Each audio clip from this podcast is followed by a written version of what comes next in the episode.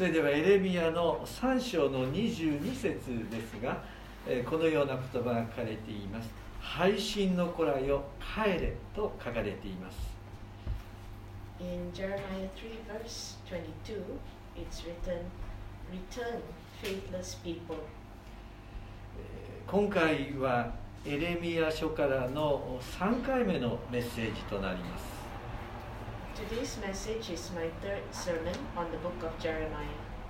えー前回ですがエレミア2章の6節の言葉「主はどこにおられるのか」とのテーマで語りました In my previous sermon, the theme was,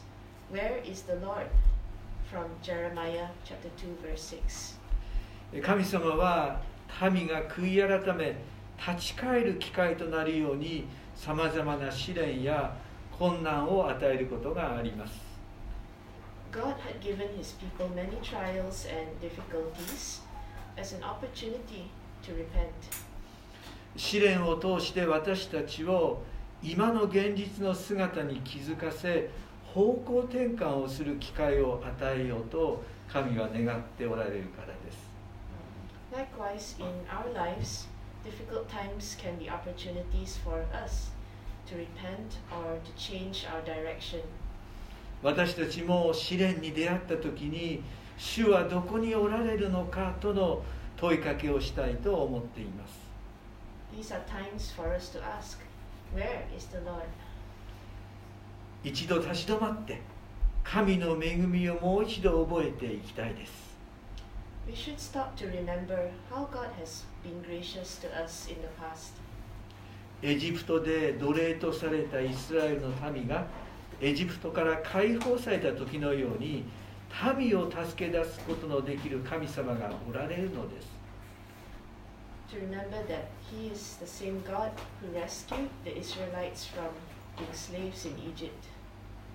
神様の愛、また恵みに気づいて神様を信頼する生き方を私たちも目指していきたいです。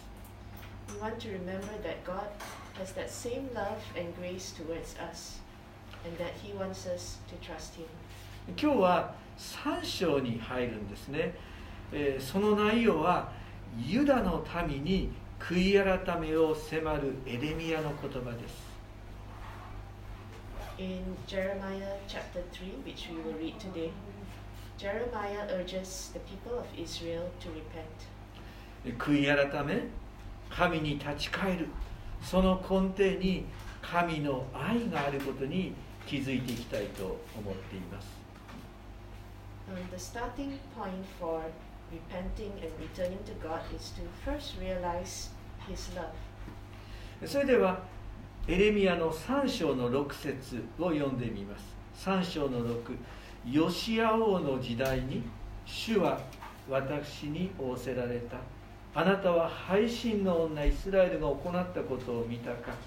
彼女はすべての高い山の上すべての茂った木の下に行ってそこで淫行を行ったと書かれています So now let's read the passage starting with verse 6. During the reign of King Josiah, the Lord said to me, Have you seen what faithless Israel has done? She has gone up on every high hill and under every spreading tree and committed adultery there. 配信の女とは北イスラエルのことを指しているんです Here, God is describing the northern kingdom of Israel uh, like an unfaithful wife. 北イスラエルには神に従う王が一人も現れなかったのですね In that kingdom, there was not even one king. そして偶像礼拝に心を奪われて神から離れて神の裁きにあったんですね。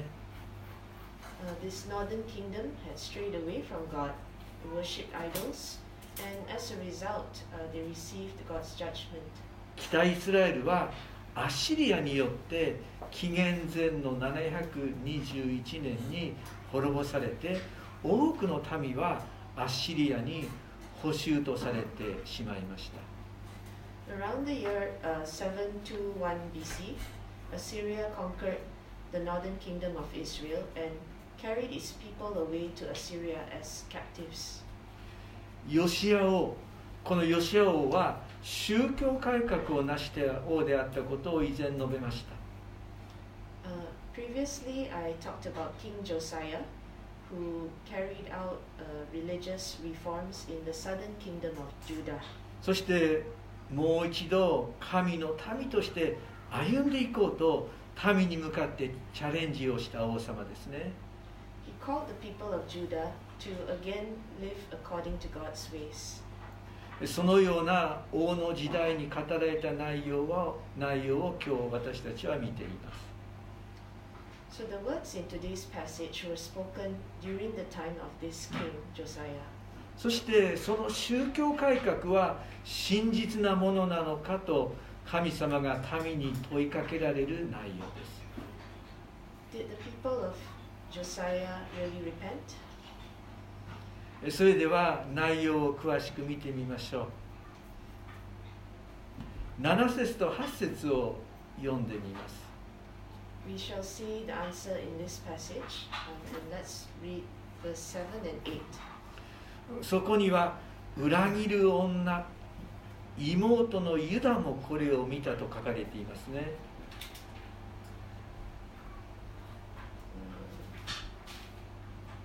Um, this describes uh, the unfaithfulness of the unfaithful wife or unfaithful woman.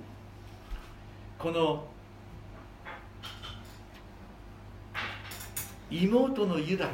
というのは南ユダのことですね。妹おイスラエルとユダの関係ですね。妹のユダとは南ユダのことであり配信の女とは北イスラエルのことですね。This younger sister that is being described here is the southern kingdom of Judah. このユダの民は北イスラエルの失敗から学ぶことができたはずです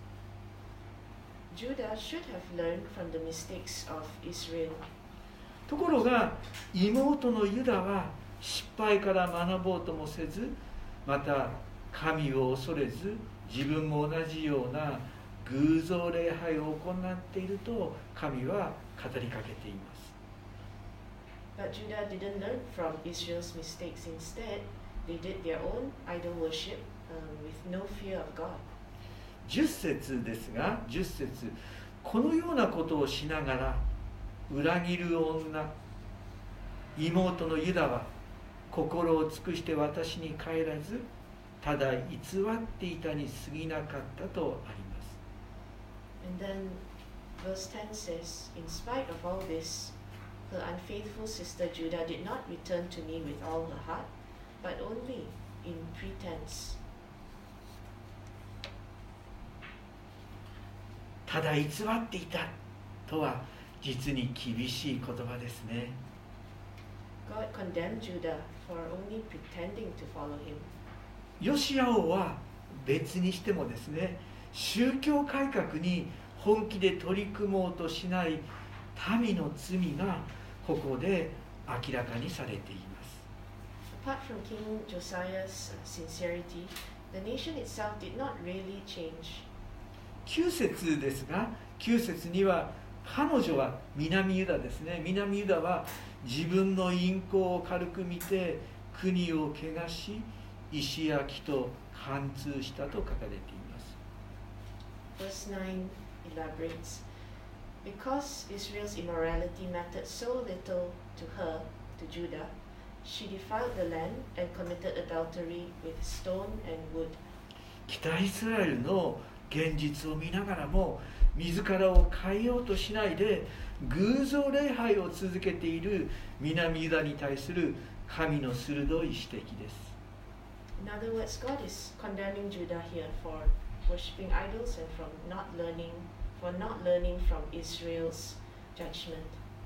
神様は罪を指摘しますが同時に民が罪を悔い改めて神に戻ってくることを願っておられます But even though God is pointing out their sin, He still wants people to return to Him. ちょうどそれはあの宝刀息子が父なる神の愛に気づいて父に戻る姿と似ています This is exactly the story of the prodigal son, in which the father still loves his son who misbehaved and wants his son to come home. 12節と13節ですが12節と13節には北イスラエルの民に対してもう一度戻ってきなさいとのメッセージが語られていますね In verses 12 and 13, we see God asking Jeremiah to send a message to northern Israel, asking them to return to him. 配信の女イスラエル帰れ私はあなたを叱らない私は恵み深いから私はいつまでも怒っていないただあなたは自分の咎を知れとあります Verse 12 it says, Return, faithless Israel,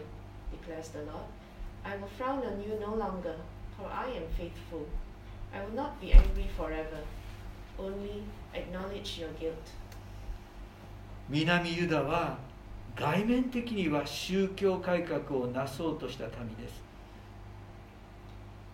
As for southern Judah, this kingdom only appeared to change on the outside. しかしそれも一時的でヨシア王の治世の後には偶像礼拝をするために後戻りしてしまうのですね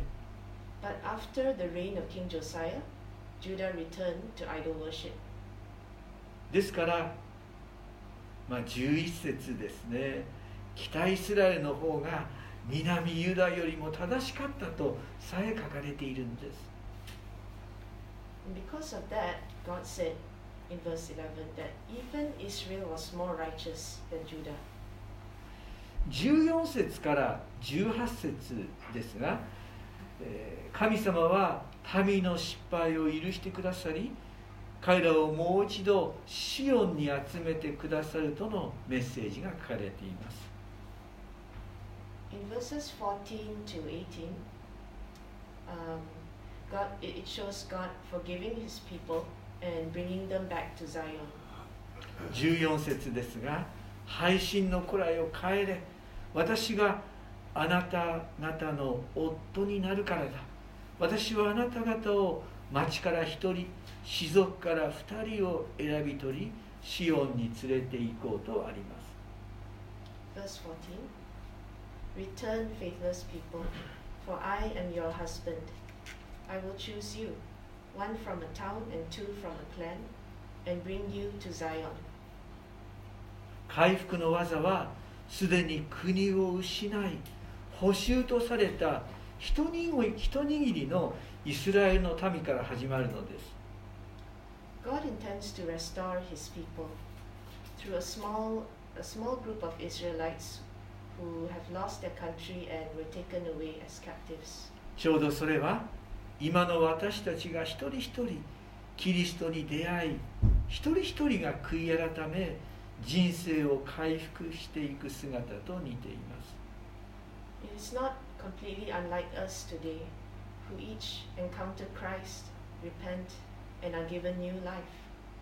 キリストはいつか教会の夫となられるのですね Verse 14, God describes himself as a husband. 15 And the 節 Bible, the Bible describes Christ as the future husband of the church. 15節ですねあなた方に私の心にかなった牧者たちを与える彼らは知識と分別を持ってあなた方を育てようとありますね Moving on, verse 15 says, Then I will give you shepherds after my own heart, who will lead you with knowledge and understanding. この新しい牧者が与えられて旧約の時代から新約の時代へと変わっていくことになるんです God giving his people new shepherds reflects a change of era from Old Testament to New Testament. 16節ですが16節。その日あなた方が国中に増えて多くなる時主の見告げ彼らはもう主の契約の箱について何も言わず心にも留めず思い出しもせず調べもせず再び作り出そうとしないと書かれています。Verse 16 says, The people will no longer say, The ark of the covenant of the Lord, It will never enter their minds or be remembered. It will not be missed, nor will another one be made. 新しい契約の民新約の民は旧約聖書の価値観に戻るのではありません In other words, the people of the New Testament era will no longer live by the pattern of the Old Testament. 古い旧約の価値観から離れて新しい価値観を持つようになるんですね.ちょうどエルサレムは主の御座と呼ばれるとあるんです And then the passage goes on to say that Jerusalem will be called the throne of God. 神様はイスラエルの民に向かって終末の時シオンが神の国の中心となり主の御臨在があるところに変えられていくことを予言しています It's a prophecy about how God will make Zion the center of his kingdom and his presence during the end times. さらに彼らの悪いかたくなな心が変えられてそして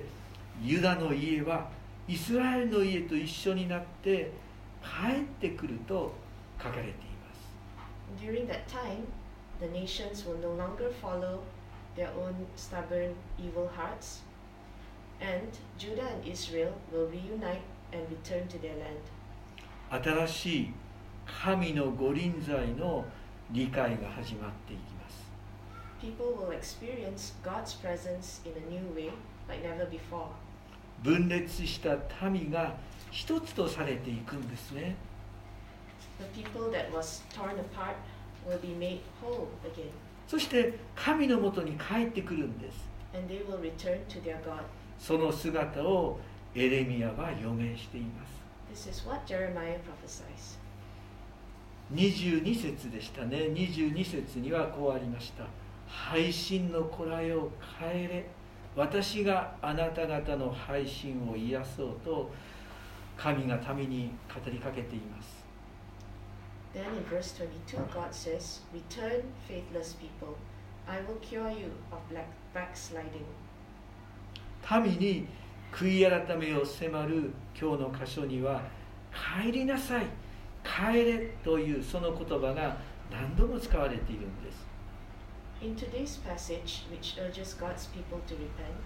it uses the word return many times. ユダの民もイスラエルの民も神のところに帰ってくるんですね Indeed, Judah and Israel will both return to God. そこには許しがあり癒しがあるのです There they will find God's forgiveness and healing. 私たちも神の大きな愛を信じて神のもとに帰るものでありたいです And may we too always realize God's love again and return to Him. 失敗にとどまるのではなくて自分や他者を裁くのでもなくて神のもとに帰るものでありたいと願います May we not let our mistakes stop us. May we not condemn ourselves or other people, but simply return to God. そして絶えずですね今私たちはあなたのもとに参りますあなたこそ私たちの神主だからですとの信仰の告白をしていきたいです Let us just pray as verse 23 says Yes, we will come to you, for you are the Lord our God. That is our confession of faith. ではお祈りをいたします Let's pray. 神様は大きな愛を持って私たちの人生を支えてくださっています私たちも失敗をすることがあります。でも神様はそういう一人一人に向かって帰りなさいと、帰りなさいと語りかけています。私たちも神様のところに帰ることができるように。そのような心を持ち続けることができるように助けてください God, grant us a heart that always comes back to you. 神様の愛を信頼する生き方を私たちは目指していきたいです Lord, we want to live a life of trust in you. 神様のところに私たちは戻ることができるそのような心をいつも持っていきたいです Lord, give us a heart that is uh, repentant. この1週間も神が共にあって私たちの人生を支え祝してくださることを信じます Lord, please sustain us in this coming week. 主の皆によって祈ります pray this in the name of Jesus. アーメン Amen.